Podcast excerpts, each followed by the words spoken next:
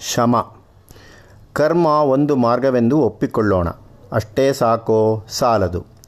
ಯೋಗಾರೂಢಸ್ಯ ತಸ್ಯೈವ ಶಮಃ ಕಾರಣ ಮುಚ್ಚತೆ ಕರ್ಮದ ಜೊತೆಗೆ ಶಮ ಸೇರಬೇಕು. ಶಮ ಎಂದರೆ ಶಾಂತಿ. ಆ ಶಾಂತಿ ಸಮಾಧಾನವು ತತ್ವಜ್ಞಾನದಿಂದ ಸಾಧ್ಯವಾಗುತ್ತದೆ. ಕರ್ಮ ಒಟ್ಟಿನ ಮೇಲೆ ಸಂಸ್ಕಾರಕಾರಿಯೂ ಹೌದು, ವಿಕಾರಕಾರಿಯೂ ಹೌದು.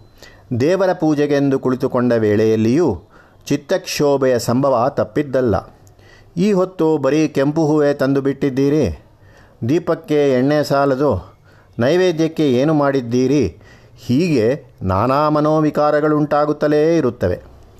ಕರ್ಮ ಎಂದರೆ ಲೋಕವ್ಯವಹಾರವಷ್ಟೆ. ಲೋಕವು ನಮ್ಮ ಮಾತನ್ನು ಕೇಳತಕ್ಕದ್ದಲ್ಲ. ಕುಟುಂಬದಲ್ಲಿ ಗಂಡನ ಸ್ವಭಾವಕ್ಕೆ ಹೆಂಡತಿ ಒಗ್ಗಿಕೊಳ್ಳದಿರಬಹುದು. ಹೆಂಡತಿಯ ಮರ್ಜಿಯನ್ನು ಗಂಡ ಅನುಸರಿಸದಿರಬಹುದು. ಇಬ್ಬರ ಮಾತನ್ನು ಮಕ್ಕಳು ಮನ್ನಿಸದಿರಬಹುದು. ಮುದುಕರಿಗೆ ಎಲ್ಲರಲ್ಲೂ ಅಸಹನೆ. ಧಣಿಗೆ ಜೀತದವನ ಕಷ್ಟ ಬೇಕಿಲ್ಲ. ಜೀತಗಾರನಿಗೆ ಧಣಿಯ ಚಿಂತೆಯುಂಟು ಅಂಟುವುದಿಲ್ಲ. ಸಹದ್ಯೋಗಿಗಳಿಗೆ ಸಹನೆ ಇದ್ದರೆ ಸಾಮರ್ಥ್ಯವಿಲ್ಲ. ಸಾಮರ್ಥ್ಯವಿದ್ದರೆ ಸಹನೆ ಇಲ್ಲ. ಇಂಥ ಪ್ರಪಂಚದಲ್ಲಿ ಕರ್ಮ ಮಾಡ ಹೊರಡುವವನಿಗೆ ಆತಂಕಗಳು ಮನಕ್ಲೇಶಗಳು ಹೆಜ್ಜೆ ಹೆಜ್ಜೆಗೂ ಬರುತ್ತಲೇ ಇರುತ್ತವೆ. ಇದರಲ್ಲಿ ಚಿತ್ತವನ್ನು ಸ್ವಸ್ಥವಾಗಿರಿಸಿಕೊಳ್ಳುವುದು ಹೇಗೆ? ಯೋಗಸ್ಥಃ ಕುರುಕರ್ಮಾಣಿ ಸಂಘಂ ತ್ಯಕ್ತ ಧನಂಜಯ. ಸಿದ್ಧಸಿದ್ಧ್ಯೋ ಸಮೋಭೂತ್ವ ಸಮತ್ವಂ ಉಚ್ಯತೆ. ಸುತ್ತಮುತ್ತಲು ಗೊಂದಲವಾಗಿರುವಾಗ ಸಮತ್ವ ಹೇಗೆ ಸಾಧ್ಯವಾದೀತು? ಅದಕ್ಕೆ ಉಪಾಯ ಭಗವದ್ಧ್ಯಾನ ಭಗವಂತನ ಸ್ಮರಣೆ ಮನಸ್ಸಿನಲ್ಲಿ ದೃಢಪಟ್ಟರೆ ಚಿತ್ತವಿಕ್ಷೇಪ ತಪ್ಪುತ್ತದೆ, ಅಶಾಂತಿ ತಪ್ಪುತ್ತದೆ, ಮಾಡಿದ ಕೆಲಸ ಸಾರ್ಥಕವಾಗುತ್ತದೆ. ಆದುದರಿಂದ ಮನಸ್ಸಿನಲ್ಲಿ ಭಗವಂತನ ಸ್ಮರಣೆಯನ್ನು ಮಹಿಮೆಯನ್ನು ಸರ್ವದಾ ಧರಿಸಿರಬೇಕು. ಆಗ ಯಾವ ಕಾರ್ಯ ಮಾಡಿದರೂ ಸಾಂಗವಾಗಿ ನಡೆಯುತ್ತದೆ. ಹೀಗೆ ಧ್ಯಾನವು ಕರ್ಮದಂತೆ ಮುಖ್ಯ ಸಾಧನ. ಜ್ಞಾನ ವಿಜ್ಞಾನ. ಜ್ಞಾನ ವಿಜ್ಞಾನ ತೃಪ್ತಾತ್ಮ ಕೂಟಸ್ಥೋ ವಿಜಿತೇಂದ್ರಿಯ ಯುಕ್ತ ಇತ್ಯುಚ್ಯತೆ ಯೋಗಿ ಸಮಲೋಶ್ಚಾತ್ಮ ಕಾಂಚನ. ಮನಸ್ಸು ತೃಪ್ತಿಗೊಂಡಿರುವುದಕ್ಕೆ ಎರಡು ಬಗೆಯ ಬುದ್ಧಿ ಸಂಪತ್ತಿರಬೇಕು ಒಂದು ಜ್ಞಾನ, ಇನ್ನೊಂದು ವಿಜ್ಞಾನ. ಜ್ಞಾನವೆಂದರೆ ಇಲ್ಲಿ ತತ್ವಜ್ಞಾನ. ಅದು ಬುದ್ಧಿ ಪರಿಶ್ರಮದಿಂದ ಸಂಪಾದಿಸಿಕೊಂಡ ತಿಳುವಳಿಕೆ. ಗ್ರಂಥ, ಉಪದೇಶ ಮೊದಲಾದವುಗಳಿಂದ ಬರತಕ್ಕದ್ದು. ವಿಜ್ಞಾನವೆಂದರೆ ತಿಳಿದ ತಿಳುವಳಿಕೆಯನ್ನು ಕಾರ್ಯರೂಪದಲ್ಲಿ ಅನುಭವಕ್ಕೆ ತಂದುಕೊಳ್ಳುವುದು. ಜ್ಞಾನದ ಅನುಭವ ವಿಜ್ಞಾನ. ಒಂದು ಥಿಯರಿ, ಬುದ್ಧಿವೃತ್ತಿ. ಇನ್ನೊಂದು ಪ್ರಾಕ್ಟೀಸ್ ಪ್ರಯೋಗ ವೃತ್ತಿ ಈ ಎರಡನ್ನೂ ಸಂಪಾದಿಸಿಕೊಂಡು ಇಂದ್ರಿಯಗಳ ಉಪಟಳಕ್ಕೊಳಗಾಗದಿರಬೇಕು. ಹಾಗಿರುವವನೇ ತೃಪ್ತಾತ್ಮ. ದೇಹಾದಿ ಆತ್ಮೇತರ ವಸ್ತುಗಳಿಂದ ಯಾರು ಬೇರೆಯಾಗಿರುತ್ತಾನೋ ಅವನು ಕೂಟಸ್ಥಃ ವಿಜಿತೇಂದ್ರಿಯ. ಕೂಟಸ್ಥಃ ಎಂದರೆ ಬೇರೆಯಾಗಿ ಪೃಥಕ್ಕಾಗಿ ಇರುವುದು ಮತ್ತು ಕಮ್ಮಾರನ ಅಡಿಗಲ್ಲಿನಂತೆ ಅವಿಕಾರ್ಯವಾಗಿರುವುದು. ಮಿಲ್ಟನ್ನನ್ನು ಕುರಿತು ವರ್ಡ್ಸ್ವರ್ತ್ ಹೇಳುವಂತೆ, the soul was like a star and dwelt apart. ನಕ್ಷತ್ರದಂತೆ ಕಾಂತಿ ಬೆರೆಯಬೇಕು, ವ್ಯಕ್ತಿ ಬೇರೆಯಾಗಿರಬೇಕು. ಹಿಂದಿಯೇ ಹೇಳಿದ ಹಾಗೆ ಪದ್ಮಪತ್ನ ಮಿವಾಂಬಸ ಲೋಕದಲ್ಲಿದ್ದು ಅದಕ್ಕೆ ಸೇರಿಕೊಳ್ಳದೇ ಇರಬೇಕು. ಅದು ಕೂಟಸ್ಥತೆ. ಹಾಗಿರುವವನೇ ಯುಕ್ತನು. ಯೋಗಯುಕ್ತನು, ಹೊನ್ನು ಮಣ್ಣು ಅವನ ಪಾಲಿಗೆ ಒಂದೇ. ಧ್ಯಾನ ವಿಧಾನ ಯೋಗಿಯಾದವನು ಇಂದ್ರಿಯಗಳನ್ನು ಸ್ವಾಧೀನಕ್ಕೆ ತಂದುಕೊಂಡು ಆತ್ಮ ಯಾವುದು, ಅನಾತ್ಮ ಯಾವುದು ಎನ್ನುವ ತಿಳುವಳಿಕೆಯನ್ನು ಸಂಪಾದಿಸಿ ಅದನ್ನು ಸಾಧ್ಯವಾದ ಮಟ್ಟಿಗೆ ಲೋಕಾನುಭವದಲ್ಲಿ ಆಚರಣೆಗೆ ತಂದುಕೊಂಡು ಉಪಶಾಂತನಾಗಿರುತ್ತಾನೆ. ಯೋಗಿ ಯುಂಜೀತ ಸತತಂ ಆತ್ಮಾನಾಂ ರಹಿಸಿ ಸ್ಥಿತಃ ಏಕಾಕಿ ಯಥಚಿತ್ತಾತ್ಮ ನಿರಾಶೀರ ಪರಿಗ್ರಹ. ಅವನು ಆತ್ಮವಸ್ತುವಿನಲ್ಲಿಯೇ ಮನಸ್ಸನ್ನು ಸೇರಿಸುತ್ತಿರುತ್ತಾನೆ. ಮನಸ್ಸನ್ನು ಹದ್ದಿನಲ್ಲಿರಿಸಿಕೊಂಡಿರುತ್ತಾನೆ. ಸಂಪಾದನೆಯ ಚಿಂತೆ, ಉಪಭೋಗದ ಚಿಂತೆ ಅವನಿಗಿಲ್ಲ. ರಹಸ್ಯ ಸ್ಥಳದಲ್ಲಿ ಒಬ್ಬನೇ ಕುಳಿತು ಆತ್ಮಸ್ವರೂಪವನ್ನು ಚಿಂತಿಸುತ್ತಾ ಧ್ಯಾನಮಗ್ನನಾಗಿರುತ್ತಾನೆ. ತತ್ರೈಕಾಗ್ರಂ ಕೃತ್ವ ಯತಚ್ಚಿತ್ರೇಂದ್ರಿಯ ಕ್ರಿಯ ಉಪವಿಶ್ಯಾಸನೆಯುಂಜ ಉದ್ಯೋಗ ಮಾತ್ಮವಿಶುದ್ಧಯೇ ಧ್ಯಾನ ಮಾಡುವ ಸ್ಥಳ ಶುಚಿಯಾಗಿರಬೇಕು. ಕೂಡುವ ಪೀಠ ಭದ್ರವಾಗಿರಬೇಕು. ತುಂಬ ಎತ್ತರವಾಗಿರಬಾರದು, ತುಂಬ ತಗ್ಗಾಗಿಯೂ ಇರಬಾರದು. ಅಲ್ಲಿ ಗಾಳಿ ಬೆಳಕುಗಳ ಹೊಡೆತ ಹೆಚ್ಚಾಗಿಲ್ಲದೆ ಮೃದುವಾಗಿರಬೇಕು. ಇಂಥ ಕಡೆ ಕುಳಿತ ಮನಸ್ಸನ್ನು ಏಕಾಗ್ರವನ್ನಾಗಿ ಮಾಡಬೇಕು. ಕುಳಿತುಕೊಂಡು ಮಾಡಬೇಕೆನ್ನುತ್ತಾರೆ ಯೋಗಾಭ್ಯಾಸವನ್ನು. ಆಸೀನ ಸಂಭವಾತ್ ಎಂದು ಬ್ರಹ್ಮಸೂತ್ರದಲ್ಲಿಯೂ ಹೇಳಿದೆ. ನಡೆದುಕೊಂಡು ಏಕೆ ಮಾಡಬಾರದು? ಸಾಧ್ಯವಿದ್ದರೆ ಆಗಬಹುದು. ಸಾಧ್ಯವಲ್ಲ ಅಷ್ಟೇ.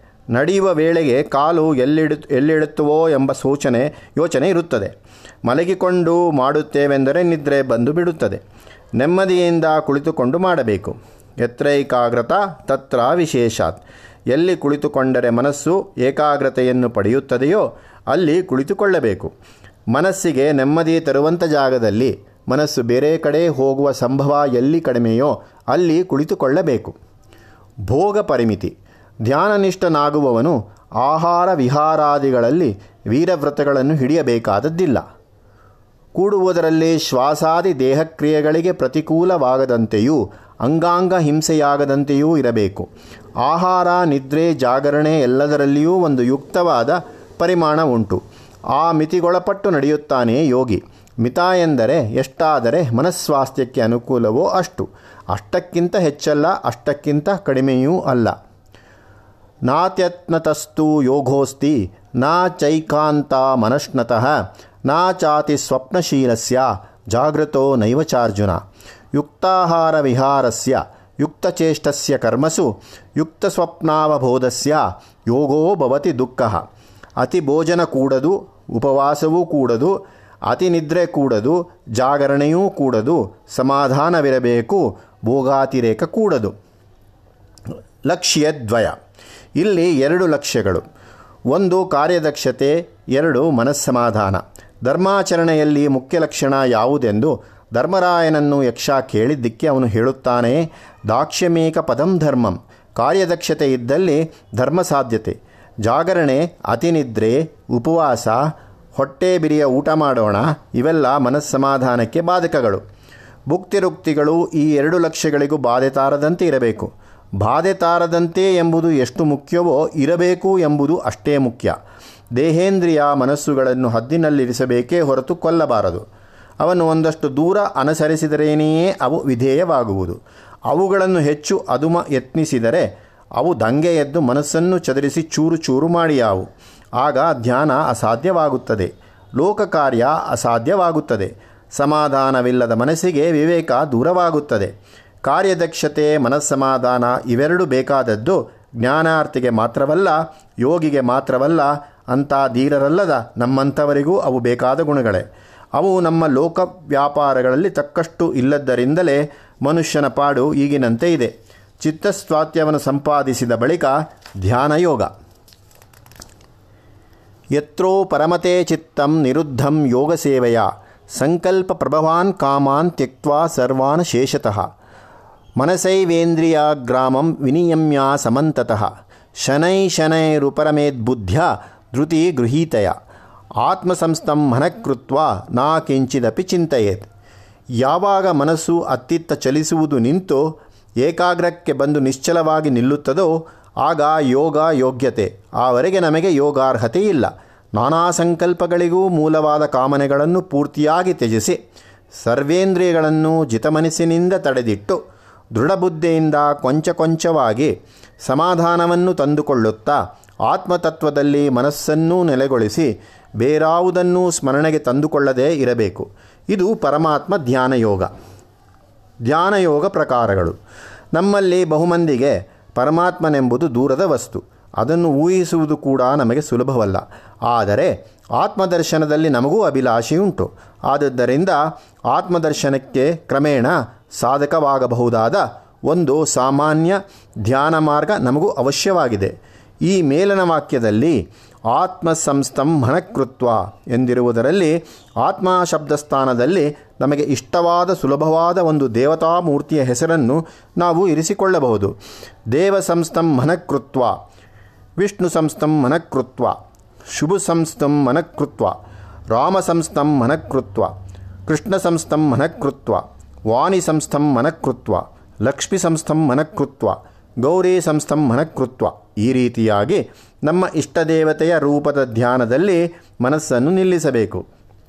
ಸಾಮಾನ್ಯವಾಗಿ ವಿನಾಯಕ ವ್ರತ ಮೊದಲಾದ ಸಮಸ್ತ ಪೂಜಾ ಕಾಲಗಳಲ್ಲಿಯೂ, ಗಾಯತ್ರಿ ಜಪ ಮೊದಲಾದ ಸಮಸ್ತ ಜಪಕಾಲಗಳಲ್ಲಿಯೂ ಪ್ರಥಮದಲ್ಲಿ ಧ್ಯಾನ ಶ್ಲೋಕವನ್ನು ಹೇಳುವುದು ಪ್ರಾಚೀನ ಪದ್ಧತಿ. ಅದರ ಉದ್ದೇಶ ಒಂದು ದೈವಮೂರ್ತಿಯ ಸ್ಮರಣೆ ಮತ್ತು ಆ ಮೂಲಕ ಆ ದೇವತಾ ಮಹಾತ್ಮ್ಯದಲ್ಲಿ ಅದರ ಅದ್ಭುತ ಶಕ್ತಿ ಗುಣಮಹಿಮೆಗಳಲ್ಲಿ ಮನಸ್ಸನ್ನು ತಲ್ಲೀನ ಮಾಡಿಸುವುದು. ಗಾಯತ್ರಿ ಧ್ಯಾನದಲ್ಲಿ ಮುಕ್ತಾವಿದ್ರುಮ ಸೂರ್ಯ ಪ್ರಾರ್ಥನೆಯಲ್ಲಿ ಜೇಹ ಸದಾ ಸವಿತ್ರಮಂಡಲ ಇತ್ಯಾದಿ. ಇದು ಧ್ಯಾನಯೋಗದಲ್ಲಿ ಪ್ರಥಮ ಪಾಠ. ಧ್ಯಾನಯೋಗದ ಪ್ರಕಾರವನ್ನು ನಾವು ಅನುಭವಶಾಲಿಗಳಿಂದಲೇ ತಿಳಿಯಬೇಕು. ಉಪನ್ಯಾಸ ವ್ಯಾಖ್ಯಾನಗಳಿಂದ ಆ ರಹಸ್ಯವನ್ನು ಕಲಿಯುವುದು ಸಾಧ್ಯವಿಲ್ಲ. ಧ್ಯಾನದ ರಹಸ್ಯವೆಂದರೆ ಮನಸ್ಸನ್ನು ಹದಗೊಳಿಸುವ ಉಪಾಯ. ಆ ಉಪಾಯ ಒಂದೊಂದು ಜೀವದ ಮನಸ್ಸಿಗೆ ಒಂದೊಂದು ತೆರನಾಗಿರುತ್ತದೆ. ಕೆಲವು ಮಕ್ಕಳು ಪೆಪ್ಪರ್ಮೆಂಟಿಗೆ ಒಳೆಯುತ್ತಾರೆ. ಇನ್ನು ಕೆಲವರಿಗೆ ಬೆತ್ತದ ದರ್ಶನವೇ ಆಗಬೇಕು. ಎಲ್ಲ ಮನಸ್ಸುಗಳಿಗೂ ಒಂದು ನಿ, ಒಂದೇ ನಿಯಮ ಅನ್ವಯಿಸಲಾರದು. ಅನುಭವಸ್ಥರು ತಮ್ಮ ಅನುಭವವನ್ನು ತಿಳಿಸಿದರೆ ಅದರಿಂದ ಒಂದಷ್ಟು ಮಾರ್ಗಸೂಚನೆ ದೊರಕಬಹುದು. ನಾನು ಅನುಭವಿ ಇಲ್ಲ ಇತರರಿಂದ ಕಿವಿಯ ಮೂಲಕ ಮಾತ್ರ ಕೇಳಿರುವ ಒಂದೆರಡು ಮಾತನ್ನು ಹೇಳುತ್ತೇನೆ. ಧ್ಯಾನ ಸಾಧನಗಳು. ಧ್ಯಾನ ಮಾಡುವವರು ಸಾಧ್ಯವಾದ ಮಟ್ಟಿಗೂ ಒಂದು ಸ್ಥಳ, ಒಂದು ಕಾಲ, ಒಂದು ಮೂರ್ತಿ, ಒಂದು ಮಂತ್ರ ಅಥವಾ ಮಹಾವಾಕ್ಯ. ಈ ನಾಲ್ಕನ್ನು ಗೊತ್ತು ಮಾಡಿಕೊಳ್ಳಬೇಕು. ದಿವಸದ ಇಪ್ಪತ್ನಾಲ್ಕು ಗಂಟೆಗಳಲ್ಲಿ ಕಾಲು ಗಂಟೆಯನ್ನಾದರೂ ಇದಕ್ಕೆ ಮೀಸಲಾಗಿಡಬೇಕು. ಪ್ರಾತಃ ಕಾಲವಾದರೆ ಉತ್ತಮ, ಅದು ಸಾಧ್ಯವಿಲ್ಲದಿದ್ದರೆ ರಾತ್ರಿ ಆಗಬಹುದು. ಮನಸ್ಸು ನೆಮ್ಮದಿಯಾಗಿರುವುದು ಮುಖ್ಯ. ಕಾಲವೂ ಜಾಗವೂ ಒಂದು ಗೊತ್ತಾದದ್ದಾಗಿದ್ದರೆ ಮನಸ್ಸು ತಾಳಿಕೊಳ್ಳಬೇಕಾದ ಆಕಾರ ಭಾವವನ್ನು ಮೂಡ್ ಆಟಿಟ್ಯೂಡ್ ಸುಲಭವಾಗಿ ತಾಳಿಕೊಳ್ಳಲಾಗುತ್ತದೆ. ಅಭ್ಯಾಸವಿಲ್ಲದ ಹೊತ್ತಿನಲ್ಲಿ ಅಥವಾ ಅಭ್ಯಾಸವಾಗದ ಜಾಗದಲ್ಲಿ ಆ ಮನೋಭಾವ ಬರುವುದು ಅಷ್ಟು ಸುಲಭವಲ್ಲ. ಸದ್ದುಗದ್ದಲವಿಲ್ಲದೆ ಇತರರ ಹಾರಾಟಗಳು ಚೇಷ್ಟೆಗಳೂ ಇಲ್ಲದ ಕಡೆ ಶುಚಿಯಾಗಿ ಕುಳಿತು ಇಷ್ಟು ದೈವದ ಮೂರ್ತಿಯ ಮೇಲೆ ದೃಷ್ಟಿ ನಿಲ್ಲಿಸಿ ಆ ಮೂರ್ತಿಯ ಕಥಾವಿಶೇಷಗಳನ್ನು, ಗುಣಮಹಿಮೆಗಳನ್ನು ನೆನಪಿಗೆ ತಂದುಕೊಂಡು ಮನಸ್ಸಿನಿಂದ ಅದನ್ನೇ ಚಿಂತಿಸುತ್ತಿರಬೇಕು. ಪೂಜೆ ಮಾಡಬೇಕೆಂದೆನಿಸಿದರೆ ಸುಲಭವಾದಷ್ಟು ಪೂಜಾ ಕಾರ್ಯವನ್ನು ಮಾಡಬಹುದು. ಆದರೆ ಪೂಜೆಯಿಂದ ಆರಂಭಿಸಿ ಹೂವು, ನೈವೇದ್ಯಗಳ ಅವಾಂತರದಿಂದ ಮನಸ್ಸು ಬೇರೊಂದೆಡೆಗೆ ಹೋಗುವಂತೆ ಆಗಬಾರದು. ಮಂತ್ರ ಜಪಗಳನ್ನು ಗಟ್ಟಿಯಾಗಿ ಕೂಡ ಮಾಡತಕ್ಕದ್ದಲ್ಲ. ಏಕೆಂದರೆ ಕೂಗು ಮನಸ್ಸನ್ನು ಬಹಿರಂಗಪಡಿಸುತ್ತದೆ. ಧ್ಯಾನಗಳೆಲ್ಲ ಮೌನದ ಧ್ಯಾನವೇ ಶ್ರೇಷ್ಠವಾದದು ಆದ್ದರಿಂದಲೇ ಯೋಗಿಗಳನ್ನು ಮೌನಿಗಳೆನ್ನುವುದು. ಹಾಗಾದರೆ ಭಜನೆ ಸಂಕೀರ್ತಗಳು ತಪ್ಪೋ? ತಪ್ಪಲ್ಲ. ಅವು ಪ್ರಯೋಜಕಗಳೇ. ಆದರೆ ಆ ಪ್ರಯೋಜನ ಕೊಂಚ ಮಟ್ಟಿನದು. ಭಜನೆ ಕೀರ್ತನೆಗಳು ಮನಸ್ಸಿಗೆ ಒಂದು ಉನ್ನತ ಭಾವಾವೇಶವನ್ನು ತರುತ್ತದೆ. ಆ ಆವೇಶ ಬಂದ ಬಳಿಕ ಅದು ಫಲಕ್ಕೆ ಬರುವುದು ಏಕಾಂತ ಧ್ಯಾನದಿಂದ. ಧ್ಯಾನಾಭ್ಯಾಸ ನಮ್ಮಲ್ಲಿ ಪ್ರತಿಯೊಬ್ಬರಿಗೂ, ಹೆಂಗಸರಿಗೂ ಸಹ ಅಷ್ಟಿಷ್ಟಾದರೂ ಸಾಧ್ಯವೆಂದು ನನಗೆ ತೋರುತ್ತದೆ. ಅದಕ್ಕೆ ಬೇರೆ ಯಾವ ಹೊತ್ತು ಅನುಕೂಲಿಸದಿದ್ದರೂ ರಾತ್ರಿ ಮಲಗುವ ಮುಂಚೆ ಅಥವಾ ಬೆಳಗ್ಗೆ ದಿನಚರಿಗೆ ಹೊರಡುವ ಮುಂಚೆ ಹಾಸಿಗೆಯ ಪಕ್ಕದಲ್ಲಿಯೇ ಒಂದೈದು ನಿಮಿಷವಾದರೂ ಬಿಡುವು ಮಾಡಿಕೊಳ್ಳಲಾಗದವರು ಯಾರೂ ಇರಲಾರರು. ಆ ಐದು ನಿಮಿಷವನ್ನು ದೈವಧ್ಯಾನಕ್ಕಾಗಿ ವಿನಿಯೋಗಿಸಿದರೆ ಅದು ಅಂದಿನ ಚಿತ್ತಶುದ್ಧಿಗೂ, ಅಂದಿನ ಶಾಂತಿ ಸಮಾಧಾನಕ್ಕೂ ಅನುಕೂಲವಾಗುವುದಲ್ಲದೆ ಅಭ್ಯಾಸವನ್ನು ದೃಢಪಡಿಸುತ್ತದೆ. ಭಗವದ್ಧ್ಯಾನದಲ್ಲಿ ಬಹುಕಾಲ ತದೇಕನಿಷ್ಠರಾಗಿರಬಲ್ಲವರು ಯೋಗಿಗಳು. ನಮಗೆ ಆ ದೀರ್ಘನಿಷ್ಠೆ ದುರ್ಲಭ. ನಮ್ಮ ಮನಸ್ಸು ಒಂದು ಕ್ಷಣ ಮಾತ್ರ ಭಗವಂತನಲ್ಲಿ ನಿಂತರೆ ಅದೇ ದೊಡ್ಡ ಪುಣ್ಯ. ನನ್ನ ಹಿರಿಯರೊಬ್ಬರು ಒಂದು ಎಮ್ಮೆ ತೊಳೆದೇನು? ಒಂದು ಸಾಲೆ ಗ್ರಾಮ ತೊಳೆಯುವುದು ನನಗೆ ಬಹು ಕಷ್ಟ ಎನ್ನುತ್ತಿದ್ದರು. ಇನ್ನೊಬ್ಬ ಹಿರಿಯರು, ಲೌಕಿಕ ವಿಷಯವನ್ನು ಕುರಿತು ಗಂಟೆಗಟ್ಟಲೆ ತದೇಕ ಧ್ಯಾನವಾಗುತ್ತದೆ. ಪೂಜೆಗೆಂದು ಕುಳಿತಿರುವ ಅರ್ಧ ಗಂಟೆಯೊಳಗೆ ಅರ್ಧ ನಿಮಿಷವಾದರೂ ನನ್ನ ಮನಸ್ಸು ನಿಲ್ಲನೆನ್ನುತ್ತದೆ ಎಂದು ಹೇಳುತ್ತಿದ್ದರು. ಲೋಕವಸ್ತುವು ಕಾಮವನ್ನೋ ಕ್ರೋಧವನ್ನೋ ಕೆರಳಿಸಿ ಆ ಬಲೆಯಿಂದ ನಮ್ಮ ಮನಸ್ಸನ್ನು ಹಿಡಿದಿರಿಸಿಕೊಳ್ಳುತ್ತದೆ. ಭಗವನಿಷ್ಠೆಗೆ ಅಂತ ಹೊರಗಣ ಆಕರ್ಷಣೆ ಇಲ್ಲ. ಅದು ನಮ್ಮೊಳಗನ ಕಾರ್ಯ, ನಮ್ಮ ದೃಢ ಪ್ರಯತ್ನ, ಅದಕ್ಕೆ ಅವಶ್ಯ. ಉದ್ದೇರೇದಾತ್ಮನಾತ್ಮಾನಾಂ ಆದದ್ದರಿಂದಲೇ ಅದು ಕಷ್ಟ. ಕಷ್ಟವಾದದ್ದನ್ನು ಸಾಧಿಸಿದ್ದೇ ಸಾಧನೆ. ಸುಲಭವಾದದ್ದರಲ್ಲಿ ಸಾಧನೆ ಏನು? ಈ ರೀತಿಯ ಧ್ಯಾನವಿಲ್ಲದೆ ಭಗವದ್ಗೀತೆಯನ್ನು ಅರ್ಥ ಮಾಡಿಕೊಳ್ಳುವುದು ಯಾರಿಗೂ ಸಾಧ್ಯವಾಗದು. ಅನುಭವದ, ಅನುಭವವೇ ಜ್ಞಾನ, ಸ್ವಾನುಭವವೇ ಅನುಭವ. ಪುಸ್ತಕದಿಂದ ಬಂದ ಜ್ಞಾನ ಸಮ್ಯಕ್ ಜ್ಞಾನವಲ್ಲ, ಅದು ಕೊಂಚ ಮಾತ್ರದ ಜ್ಞಾನ ಅಷ್ಟೇ. ಪುಸ್ತಕ ಜ್ಞಾನವು ಜ್ಞಾನದ ಒಂದು ಅಂಶ ಪ್ರಭೇದ. ಸಂಪೂರ್ಣವಾದ ಜ್ಞಾನವು ಅನುಭವದ್ದು. ಆ ಅನುಭವ ಬರಬೇಕಾದರೆ ಮನಸ್ಸು ಪಕ್ವವಾಗಬೇಕು. ಮನಸ್ಸು ಪಕ್ವವಾಗುವುದಕ್ಕೆ ಕರ್ಮಜ್ಞಾನಗಳೆರಡೂ ದಾರಿಗಳು. ಎರಡೂ ಬೇಕು. ಯಾವದ್ಯಾವತ್ ಕರ್ಮಭ್ಯ ಉಪರಮತೆ ತಾವತ್ತಾವನ್ನೀರಾಯ ಯಶಸ್ಯ ಜಿತೇಂದ್ರಿಯಸ್ಯ ಚಿತ್ತಂ ಸಮಾಧೀಯತೆ. ನೈತಾದೃಶಂ ಬ್ರಾಹ್ಮಣಸ್ಯಾಸ್ತಿ ವಿತ್ತಂ ಯಥೈಕತಾ ಸಮತಾ ಸತ್ಯತಾ ಚ ತತಸ್ಥಃ ಚೋಪರತಿ ಕ್ರಿಯಾಭ್ಯ. ಮನಸ್ಸನ್ನು ಉಪರಮ ಮಾಡಬೇಕೆನ್ನುತ್ತಾರೆ. ಉಪರಮವೆಂದರೆ ಕರ್ಮದ ಚಿಂತೆ ಕಳವಳಗಳಿಂದ ಬಿಡಿಸಿಕೊಳ್ಳುವುದು. ಕರ್ಮಗಳನ್ನು ಮಾಡಲೂ ಬೇಕು, ಕರ್ಮಗಳಿಂದ ಬಿಡಿಸಿಕೊಳ್ಳಲೂ ಬೇಕು. ಎರಡೂ ಬೇಕು. ಒಂದು ಗಳಿಗೆ ಇದು, ಒಂದು ಗಳಿಗೆ ಅದು. ಮುಂದೆ ಆತ್ಮಜ್ಞಾನಿ ಎಂಥವನು.